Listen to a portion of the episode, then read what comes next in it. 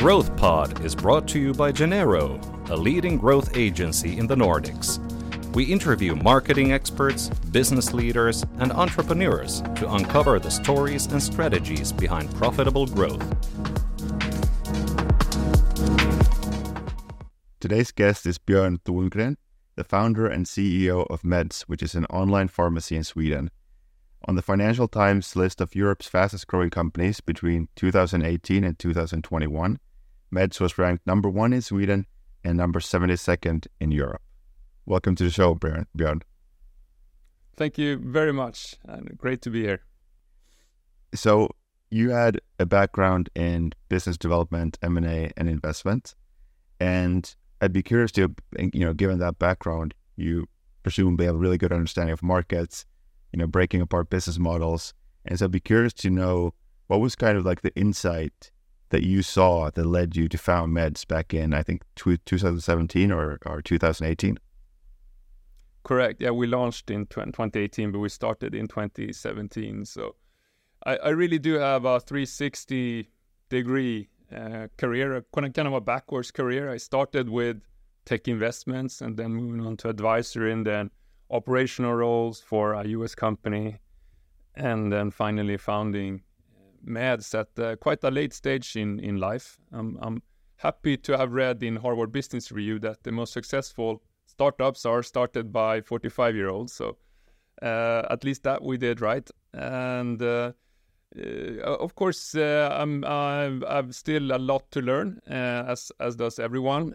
But the experience from those various sides of business was valuable in finding what to do and what to start. And Number one is a, a big market, and obviously, pharmacy is one of the largest retail markets around. It's uh, in in Sweden. Uh, over 5 billion euros per year, and, and it keeps growing. It's been growing since the Middle Ages and grows every year, uh, totally uncyclical. Uh, so that was number two, and not being impacted by uh, economic shifts uh, was really good. Uh, and then finally, uh, I, was really looking for a consumer oriented service as I've been very much into a, the B2B space before, which is uh, also great, uh, but a lot more binary. Either you land that big customer or you don't. And if you do not, then you're in trouble. Whereas, of course, uh, we like to keep 100% customers happy, but if we lose one, we can always find another. And it's um, a, a, lot more movement. It, it, it generates money while we're sleeping. So so that combined with a, a real problem to solve, uh, I, I, think made and all the the bits there to build a great company. And you mentioned that there are some unique features um, of the online pharmacy or like pharmacy in general in Sweden. Um, I think we talked about there's you know, it was had something in common with North Korea the Swedish uh, pharmacy. Yes, the market. Swedish market is is uh, extreme, and it's it's funny. There's a Swedish expression "lagom," which means just about right, but really nothing in Sweden is is lagom. We're always on the uh, either one side or the other. And uh, with pharmacy, in 1971, uh, all pharmacies were nationalized, and uh, there was only one pharmacy, a big chain called the Pharmacy, and that rem- remained until 2010. So Sweden was unique with North Korea in, in having a government monopoly for, for pharmacy. And we're actually still unique in that this chain remains, and only North Korea and Sweden does have a state-run pharmacy retail chain, even though the market is uh, deregulated, and that chain is not even number one uh, and has no special mission. So uh, it's interesting to compete against the government that also in many ways sets the terms for our, our business. So they're on, on both both sides.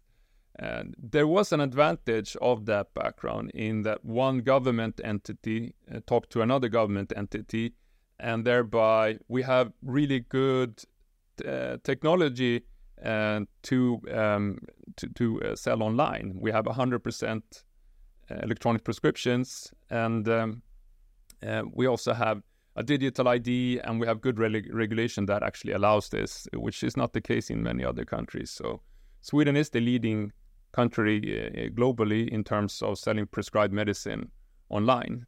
So even though we're a very small country, small population, we have a huge market, and we also have the very best uh, prerequisites to uh, to create a business. So that's why we're still only here and and and not having expanded to many other markets, which is the norm for a scale up and actually has been what I've done for other companies in in the past, just expanding to new markets all around. Yeah, I don't think that's obvious to people, but you mentioned that the the online penetration in the pharmacy industry is like 10 times higher in Sweden than it is in Norway, for instance. So there's a huge difference in terms of just consumer behavior. Very much so, and, and that also is because uh, the government pharmacy actually launched online back in 2006. So, so they were early in in uh, promoting the concept, uh, which means it's known. And in many other countries, it's still quite unknown. And and when I talk to peers in other countries, they say we have to spend a lot of time and effort in educating people that this is even possible. And that's not really uh, the case here. And it's also it's not controversial in some markets. Uh, it's seen as a threat by the existing physical pharmacies, and they lobby against it. Whereas here, everyone's doing it, and even the government's doing it. So it's not controversial uh, at all, and everyone see the value it brings because uh, we have very few pharmacies in Sweden. We have half the EU average, which is also a result of the monopoly. Uh, they only placed pharmacies here, there, there uh, on on like a strategic level rather than actual according to demand. So we do feel a very important gap in in bridging that here. So let's talk a little bit about like the early days of meds. Um, it sounds like you had a very good kind of the, the macro view made a lot of sense, right? There's all there's a they're a good prerequisite for starting a, a business in this non-cyclical, uh, you know, ever-growing market, and in Sweden is the right country to do that. But you know, presumably you guys had competitors, including the government, which is a, I can imagine difficult competitor to have. Um, so, what was the strategy in the beginning in in what I would assume to be a very price-driven market? Is that what was the strategy in terms of customer acquisition and, and differentiation for you guys? Yeah, that has actually been one of our greatest challenges, and we, we sat a lot with different marketing agencies, and they tried to really find what's the unique selling point, and uh, we were quite blunt with that. There isn't one, and and just accept it. It's a huge market. Everyone sells the same products, especially when it comes to prescribed medicine. Uh, we, we don't even control the inventory; it's decided by the doctors, uh, and and uh, uh, so what we do is we create a really good experience every time and that's unique selling point if you uh, are, are, happy as a customer you will you will return so we do our best to really live up to what we promised and and try to fix when things go wrong. But that said we do also compete with a higher service level. So we have customer service seven days a week and we deliver faster than uh, others. And we have our warehouse just outside the city of, of stockholm whereas others are hours uh, away. And 50% of the market is in this region. So we can deliver faster and then we work a lot also with the customer experience making it as fast and smooth as possible and of course we do try also to stick out in in terms of what products we, we sell um, but 90% plus is is the same everywhere. And so um, then I guess the only way you can really stick out is to be the by far cheapest, and that's a position we haven't uh, chosen. Um, I, I, worked a lot in telecoms before, and I see in most markets there are three or four mobile operators, and it's similar uh, dynamics actually. They do tend to take a position of the market. One is the former government incumbent. and one is sort of enterprise, and one is the consumer. Uh, and and then there's typically a value player, and that's that's us. We we deliver a lot of value. We have good prices, but we're not always number one. Uh, but uh, we're al- already a lot more affordable than the stores. There's a huge price difference between stores and online, which doesn't exist in any other market. So it's it's quite unique for pharmacy, at least in in Sweden. Uh, so there is a great advantage to shopping here, and then maybe you can get uh, one or two percent even cheaper if you hunt around for each and every product, and and that's fine. We don't have to take hundred percent of the market. I think uh, I can just imagine the marketing agencies kind of getting heads exploding when when they're trying to figure out the differentiation. And yeah, it like was almost nightmare. like an interrogation. Like, tell me the USP. like, we we don't have it. but it sounds like you had a really clear strategy and kind of like a playbook out of the Amazon, you know, way of approaching customer obsession. And and essentially you said it doesn't matter if the price is still going to be so much cheaper to shop online versus in store that customers, a large percent of customers, are not going to try to find exactly the cheapest, like pain uh, killers, whatever. They're going to go for the meds, which is because of the they're gonna they know they get the best customer service. So that's that... that's really what we're aiming for, and and um, that they can find also everything they're looking for. I think that's equally important. That it's not a theoretical uh, product inventory. We have twenty thousand plus products, uh, you know, thirty thousand plus if you include the prescribed medicine. Uh, but if only uh, a handful of those are actually in store and then you have to wait, then you go somewhere else. So we work a lot with actually getting things in and, and making sure they're never out of stock and, and always uh, available. That's that probably, especially when it comes to our products that you typically need in a hurry, more important than if you can save, uh, you know, 10 cents. That makes sense. So, in addition to obvious things like inventory, what have you guys been doing? Uh, what kind of investments have you been making in customer experience to make sure that you are, you know, the customers are really happy every single time and they keep coming back? Because obviously, it's it sounds like a, a really effective strategy, growth strategy, but it's I, I, would guess it's not very simple to execute. So so what have you guys kind of been doing, and, and how have you gone about finding customer needs and meeting them, and perhaps before your competitors have been able to? Yeah, it is a challenge, especially when the company grows as fast as we have done. So 170% on average during a couple of years. Um, and we could have grown actually a lot faster, but then we would have also taken in a lot of unhappy customers, and that's that's not very smart because they don't come back. So you just spend a lot of money on acquisition, and and then they go somewhere else and and are disappointed. So giving investing ahead of time has been very important to us in all aspects, uh, in terms of capacity in the warehouse, in um, in a number of pharmacies, number of customer service staff, uh, and IT. That um, you hear a lot, I think, especially in the uh, D2C space, the, the brands when they launch something, oh, the the website breaks down, and then they're happy because the demand was so great for us that's that's not what we're looking for. We need the website to always work and and we do invest a lot. We develop all all IT systems in house uh, my co-founder uh, Adam uh, Shawaf is the, the CTO and um, so we, we do take a lot of pride in in making sure it works. It's boring but it's very very important. Just a quick side note um, because it's kind of so so fresh are you using AI in any ways already to improve the customer experience in any way? Anything that you're kind of excited about? Any use cases in general for AI that you're looking at? Uh, we, we have some built in, but we can do a lot more. And that that's often we, we talk a lot about internally. How do we get all this promise to actually get traction in in in the um, uh, in the business uh, because there's always an excuse why you don't use it. Oh, it's not good enough yet for my particular task. And of course, if you're a really good designer, then AI will not do exactly what you want all the time. Uh, and and vice versa if you're a content writer or you're a buyer or, or whatever. But we have to find a level where it's good enough and actually start using it and accept that sometimes it will not go go great, and and then we fix it. Uh, but uh, we have only like touched on the surface there, and and I think also some may, in general, not just here, in general, be concerned. Oh, what happens to my job with AI? Will it take my job? But but our our philosophy is that uh, it, it might if you don't embrace AI, because then we'll have to hire someone that that knows AI. But if you do it, then you're going to be irreplaceable. Plus, you're going to be supercharged. You're going to be able to do 10 times as much uh, in the same time without being stressed.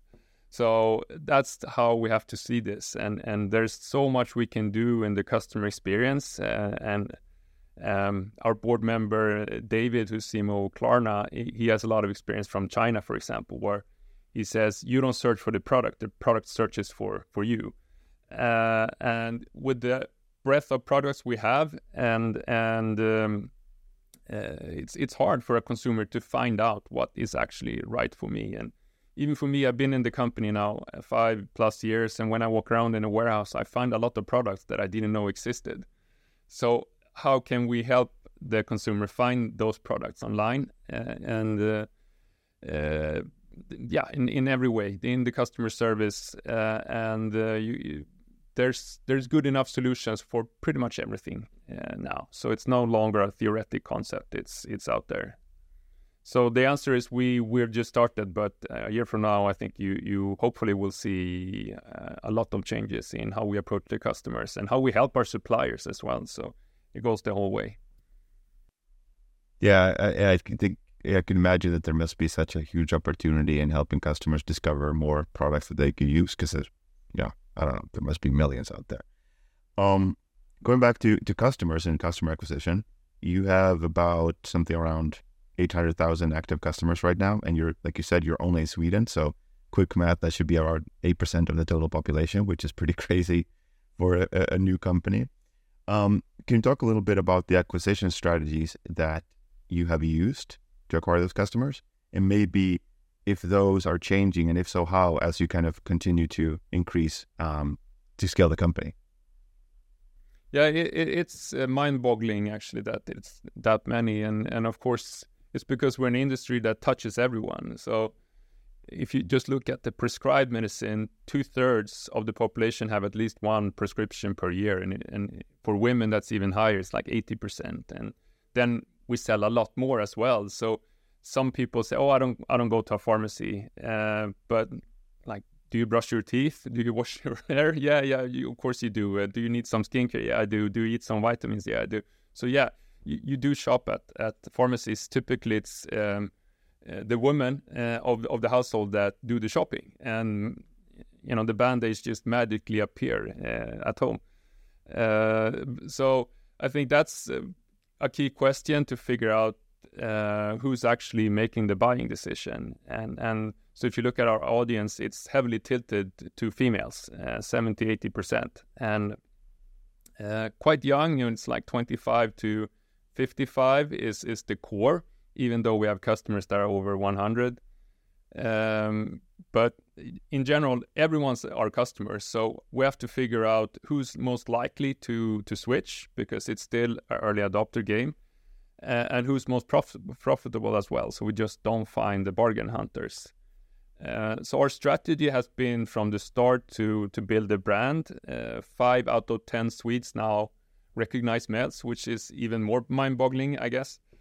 Um, and we invested a lot in in brand uh, campaigns in the early days. We we retained Måns Zelmerlöw, the Eurovision Song Contest winner, and he did a music video which was really uh, um, recognized because he was actually naked on a horse. Uh, so that made headlines. Uh, uh, especially since it was a pharmacy that did it. Pharmacies are typically very generic, green, and boring, and all of a sudden we had this pop star on a horse uh, without clothes. So, so uh, we we decided to stick out because we are very serious in everything we do in the operations, uh, and that's that I think means we don't have to be serious in every part of the way in how we communicate.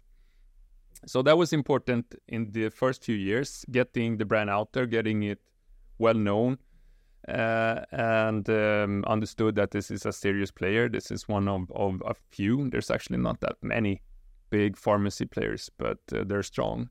So we compete with the government. We compete with the ICA, which is the largest uh, um, grocery chain here. Extremely well-known brands. So we have to build our brand as well. Um, and having done that, we, we gradually toned that down, and now it's all about getting as many to actually test the service. It's not good enough to just know about meds. We want you to test it and hopefully be happy and come back.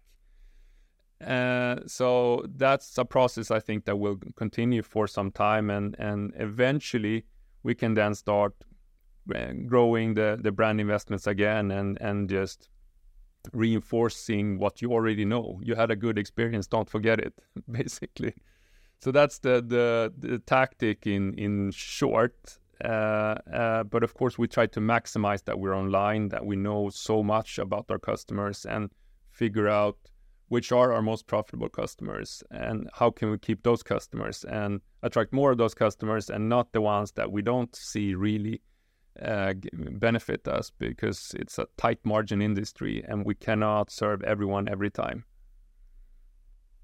That's really interesting. Like it, it sounds like you made brand investments quite early on, which is, I think, for for most kind of startup scale ups, the the opposite is they first focus really heavily on tactical, like performance marketing, getting users, customers, whatever, and then at the end or later on they they start adding brand investments. But um, it sounds like doing brand early on was really key in order for you for you guys to to to get explain or show to people that this is something new and different. Yeah, I think it depends on what industry you're in. So if you're in an industry that's very new and you're actually building the market as you're scaling up your service or product, then it doesn't really make sense to just invest in a brand because what is that? that that's nothing. But we're entering a huge, very old incumbent industry, and we need to really box our way in. So that's what we we decided we have to make this uh, investment. Um, but in general, I think it's smarter to really make sure you have a solid product and, and product market fit, and then start investing. That's that's a more traditional approach for uh, for sure. And, and, you mentioned that you guys are now very heavily focusing on getting those the right customers because the margins are so tight. Um, can you talk about maybe are there any practical ways of, of first like identifying that and then actually trying to go after those specific type of customers? I feel like that's something a lot of companies struggle with is even if they know that there's a specific segment that they should be targeting, they just, you know, is it about channels or is it about messaging or, or, or are there other tactics that you can use to find those specific address or reach that specific segment that you want?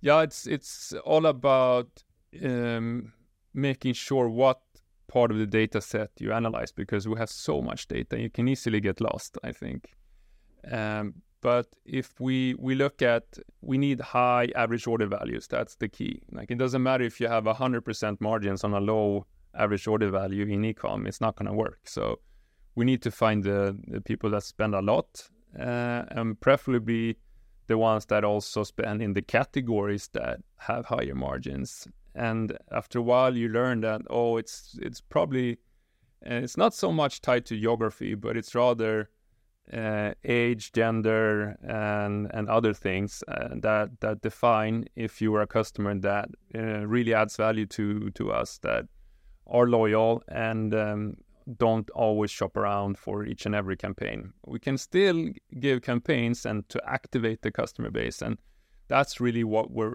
looking probably the most at now is is improving our CRM game. We, we made a key recruits in that area, and having people shop more often uh, of what we know are loyal and, and profitable customers.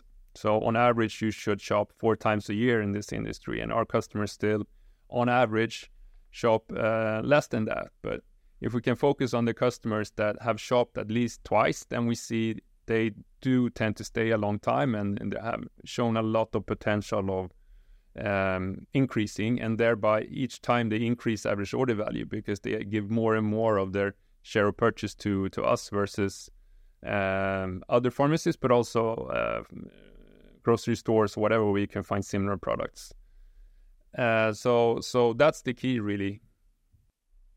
Yeah, you really got to know your numbers in a in a kind of tight margin industry like that. Yeah, and it's taken a lot of time, I think, to get um, the right amount of data, but also learn really the patterns. And uh, we keep rediscovering things that you know we thought was true is not really true, and and adapting. So it's uh, it's never ending. Yeah, I can imagine.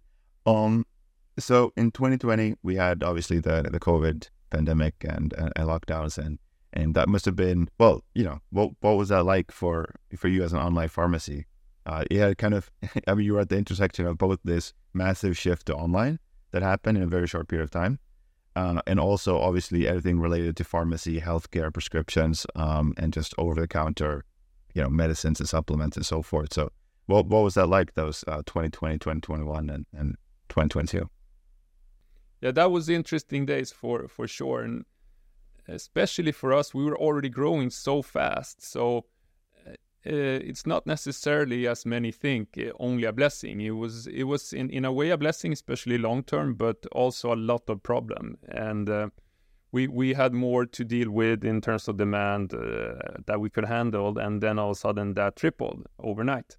Uh, and then maybe uh, there was this hoarding, and then for for a while people had what they had needed, and they stopped shopping, and so it was constant stop, start, stop, start, and uh, replenishing the warehouse, getting the people in. At one point, we interviewed I think hundred people, and or hired even in a matter of weeks uh, getting them to understand what to do. Uh, it was very costly, and and uh, short term we lost a lot of money on on COVID, and and we also lost a lot of money on COVID related products because normally we get products within 24 hours. It's by law here, so we don't have a lot of inventory, not at least for you know months ahead but all of a sudden we needed to make big buys and also direct buys uh, from turkey from china very odd calls and really the the private uh, players here ensured uh, that Sweden had protection. It was us that did it uh, with great financial risk.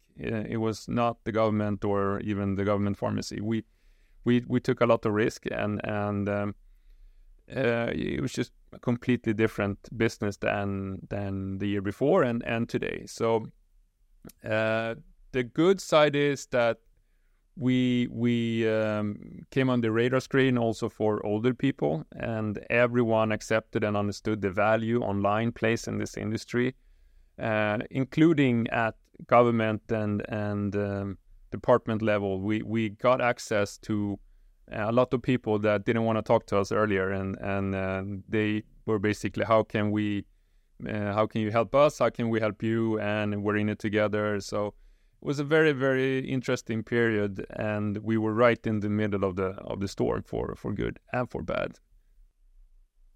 Yeah, and and you know I think you've been sharing some data that this um, the switch to online there's been kind of a reversion in most categories, but not in in pharmacy because it makes so much sense to shop online because of selection and prices. Like no one no one goes to the farm no one looks forward to the pharmacy trip to walk around the aisles and and, and do the shopping. So um that COVID also exposed a lot of risks, geopolitical supply chain risks. So is that something that you're paying attention to uh, inside you know at medicine and, and if so, how are you preparing or, or trying to mitigate those risks? Yeah, it actually went surprisingly well uh, because um, um, the medicine industry is always prioritized in, in the value chains. And as far as I know, there weren't any major uh, outages of, of medicine. There were there were some, but not for life threatening things. I, I, think for, for a while, some painkillers uh, were out of stock, for example. But in general, it worked really well. And uh, it's small packages, you can fly them and, and you can prioritize them. Um, what I think is more of a longer term issue is that medicines run out even today, and, and, more than more than uh, has always been the case, but it's it's continuing and it's a global problem. And the the uh, pharmaceutical industry uh, have very tight value chains, and in, in the 90s, a lot of medicine was produced in Europe. Now it's all produced in China and India and usually at a single factory in, in some cases. So if there's a fire there, then we're in trouble.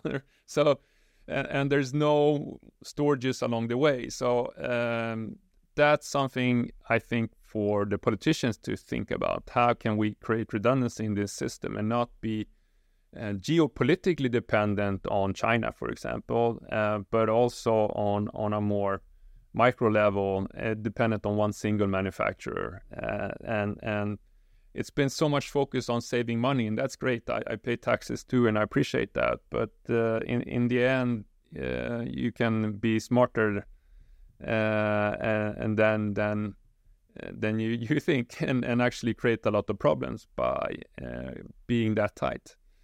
Um, so that's something we we can really control, but we can uh, communicate and and uh, make everyone aware of this issue. Typically, uh, general consumer blames the pharmacy because they go to the pharmacy, the pharmacy doesn't have the medicine, and it must be the pharmacy's fault. But it's it's uh, it, it, really isn't. There's no interest for us in not having uh, things on stock. They're quite the opposite. So it's only because we cannot source it, and and that's in in other parts of the value chains to to uh, figure out.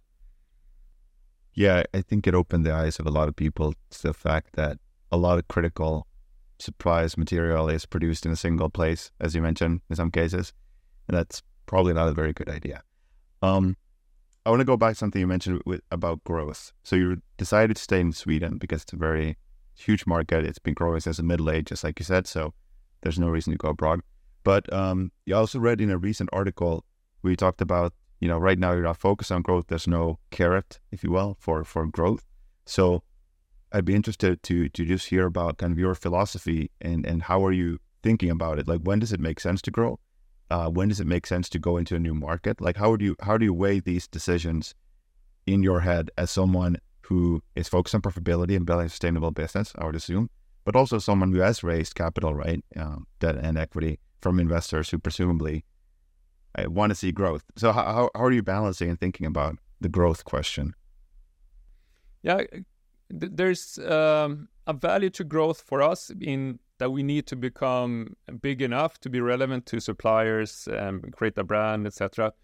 But it's not relevant to infinity if it doesn't also create value for investors. And I'm one of our investors too, so I want to see value. And uh, if you look at some really, in my mind, successful companies that are listed and that create great results, but they their share price goes down and uh, already from a quite a low level uh, in a market like that we don't really see why should we invest in in growing if it's not appreciated. And uh, uh there's a time for everything. Long term growing is the only way to create value. Um, but right now i think we reached a level where we don't have to grow for the sake of it and then we can focus rather on making sure we have a, a very solid unit economics base and and then once the world becomes a little bit of a happier place than it is today, uh, we can always resume growth, and we do grow still. It's not just 170% per year. Uh, because the market keeps growing and the switch from uh, physical to online is is uh, continuing. Uh, so so it's uh, it's for up to us really to control where we want to go and and where we create the most value for investors. so that's that's how we we we think. Yeah, and, and you are uh, at least last year, and I, I presume this year as well. You are growing faster than the market, so it's by no means. Yeah, we did thirty percent last year, and I think the market was was ten. So, and some media said, "Oh, they're uh, they're um, collapsing, or whatever." But I don't think thirty percent is is really that. Three times the market is that bad, actually. So no, a lot of companies would be very happy with that. right. Um, uh, but, but, yeah, you raised uh, I think over 50 million in both debt and equity uh, from various investors. So I'd be interested to hear: Are there any lessons you've learned about uh, now being on the other side? You started on the you started on, on one side of the table, then I was yeah. an entrepreneur at the other side. Is there anything you've learned about the process, and, and maybe specifically, do you have any advice for e-commerce founders, entrepreneurs who are looking to raise either debt or equity in, in, in this kind of current economic environment. Yeah, I talk with some of my peers that also have raised a lot of money, and, and we agree it's always been hard. So in media, it was like, oh, it was so easy, like taking candy from kids, and now it's hard, but it's always been hard and should be hard. So uh, number one is embrace the pain. It's it's gonna be hard, and uh, uh, that's that's just reality. Uh, we don't have to raise money. Um, can also grow slower. And, and if you think raising money is the worst thing ever, either find someone else to do it, not externally, you need to do it internally and focus on something else, or build a smaller company because then you, you won't have to raise uh, money. So that's number one is is really it's gonna be hard and if you're gonna build something really big in a big industry it, it probably will take several rounds and um, then then once you made that decision is to find the the pool where you get the fish and don't don't fish in the wrong pond Uh, and for us, uh, VCs, traditional VCs, has not been the right uh, pond, for example. And I know that as a former VC myself. Uh, VCs want to see 10, 20x value creation in a short amount of time at huge risk. And, and that's typically done by expanding internationally really early, uh, too early in most cases. But uh, you need to really show that traction in many different markets, probably the big markets, and um, that wasn't really what we were building for and aiming for. So we we have not um, focused on that type of, of uh, investor. We we rather started out with other tech entrepreneurs, and and that's a great thing about Stockholm in, in many cases in many countries now, but we have a lot of successful entrepreneurs that have created huge wealth. And sometimes they have more money than the VCs, even. That wasn't the case back in 2001 when I started out as a VC, and we were the only show in town. Um, so there is money there, and they do also understand they have a longer view. They don't have a set, um, oh, this needs to do this in three years, and then I need to exit in four. Uh, as long as I think we follow a plan and and they're they're happy to to stay along for the ride. So family office, tech entrepreneurs, that has worked really well for us. Um, but to a point, then after a while you need to sort of switch. It doesn't um, uh, work if you need to raise really large sums, and if you want to make acquisitions, enter new markets, then you need to start talking to other types of investors. Uh, and for us, we we we really saw the public market being a good place to be in that sense. Um, when public markets were working, I, I, don't really see them working now in terms of actually uh, having a lot of liquidity and providing um, increased values compared to the the private market. Um, so constantly think two years ahead where you're going to be, what type of investor do you need for that journey, and it's gonna take at least six months to to land around, and you should have at least you know a year and a half of runway, uh, so you're not you're not constantly out in the last minute. Uh, start early. That's also very good for your personal health. I can only imagine. I think that's really good practical uh, ad- advice there. Um, it, has been a pretty wild journey last your last five year five years at uh, uh, five six years at Meds is there anything that stands out in terms of particularly important lessons about entrepreneurship and company building that you've learned during those five years? Um,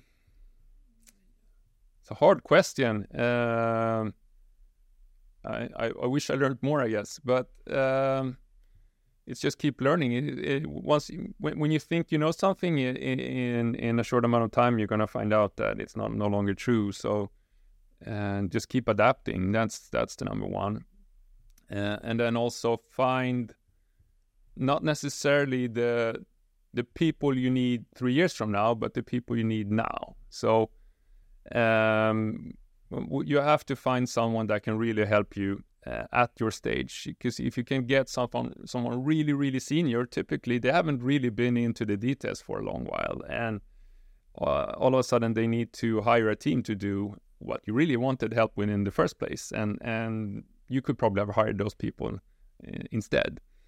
So um, uh, in the end, it's all about the team and uh, making sure everyone knows what they should focus on, and they can also.